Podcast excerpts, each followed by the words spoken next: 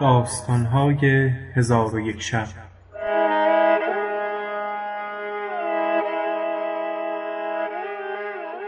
چون شب شست و سوم برآمد گفت ای ملک جوانبخت. نوذالزمان گفت ای ملک بدان که معیقب به عهد خلافت عمر عامل بیت المال بود. اتفاقا روزی پسر عمر را بدید و از بیت المال یک درم بدو داد.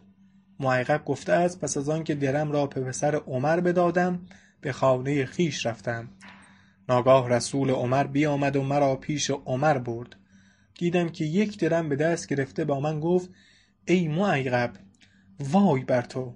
می ترسم که به روز قیامت در این یک درم با امت تخاصم کنی و نیز عمر به ابوموسی اشعری نوشت که چون کتاب من بخوانی آنچه که مردم باید داد بده. و تتمه پیش من بیاور. پس ابوموسی بدانسان کرد که عمر نوشته بود. چون نوبت خلافت به عثمان رسید او نیز کتابی به مضمون کتاب عمر نوشت. ابوموسی بدانسان کرد و خراج در صحبت زیاد بفرستاد. چون زیاد خراج نزد عثمان بیاورد پسر عثمان بیامد و درمی از آن بگرفت. زیاد گریان شد. عثمان گفت چه گریان گشتی؟ زیاد گفت من خراج نزد عمر بیاوردم.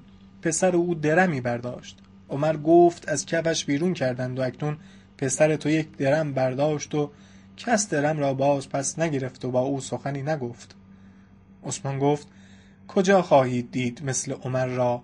و زید بن اسلم از پدرش روایت کرده که او گفت با عمر یک شب بیرون رفتیم. آتشی افروخته دیدیم. عمر گفت گمان دارم که قافله باشد که از آسیب سرما آتش افروختند بیا تا نزد ایشان رویم. همی رفتیم تا بدانجا برسیدیم. دیدیم زنی است که آتش به زیر دیگ همی کند و کودکانی چند با او هستند که گریان و نالانند. عمر به ایشان گفت السلام علیکم یا اصحاب الضوء. و نگفت یا اصحاب النار. و گفت شما را چه می شود زن؟ گفت از سرما به رنج اندریم. عمر گفت این کودکان بهر چه نالانند؟ زن گفت از گرسنگی همی نالند عمر پرسید که این دیگ چیست؟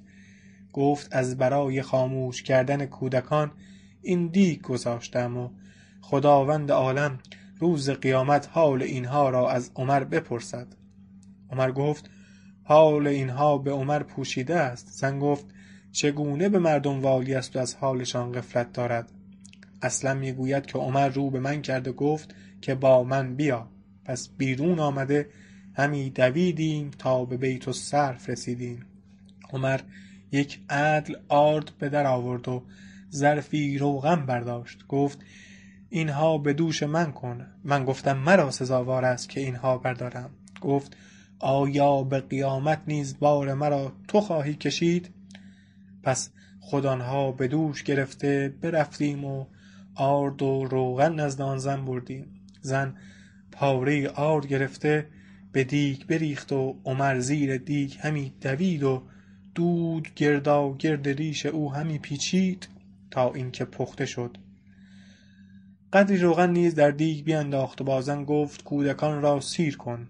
کودکان بخوردند و سیر شدند و همان آرد و روغن نزد آن زن گذاشته به در آمدیم عمر با من گفت یا اسلم من دیدم که آتش روشن است ولکن کودکان از گرسنگی گریانند. دوست داشتم که باز نگردم مگر اینکه سبب آتش کردن بدانم. چون قصه بدینجا رسید بامداد شد و شهرزاد لب از داستان فرو بست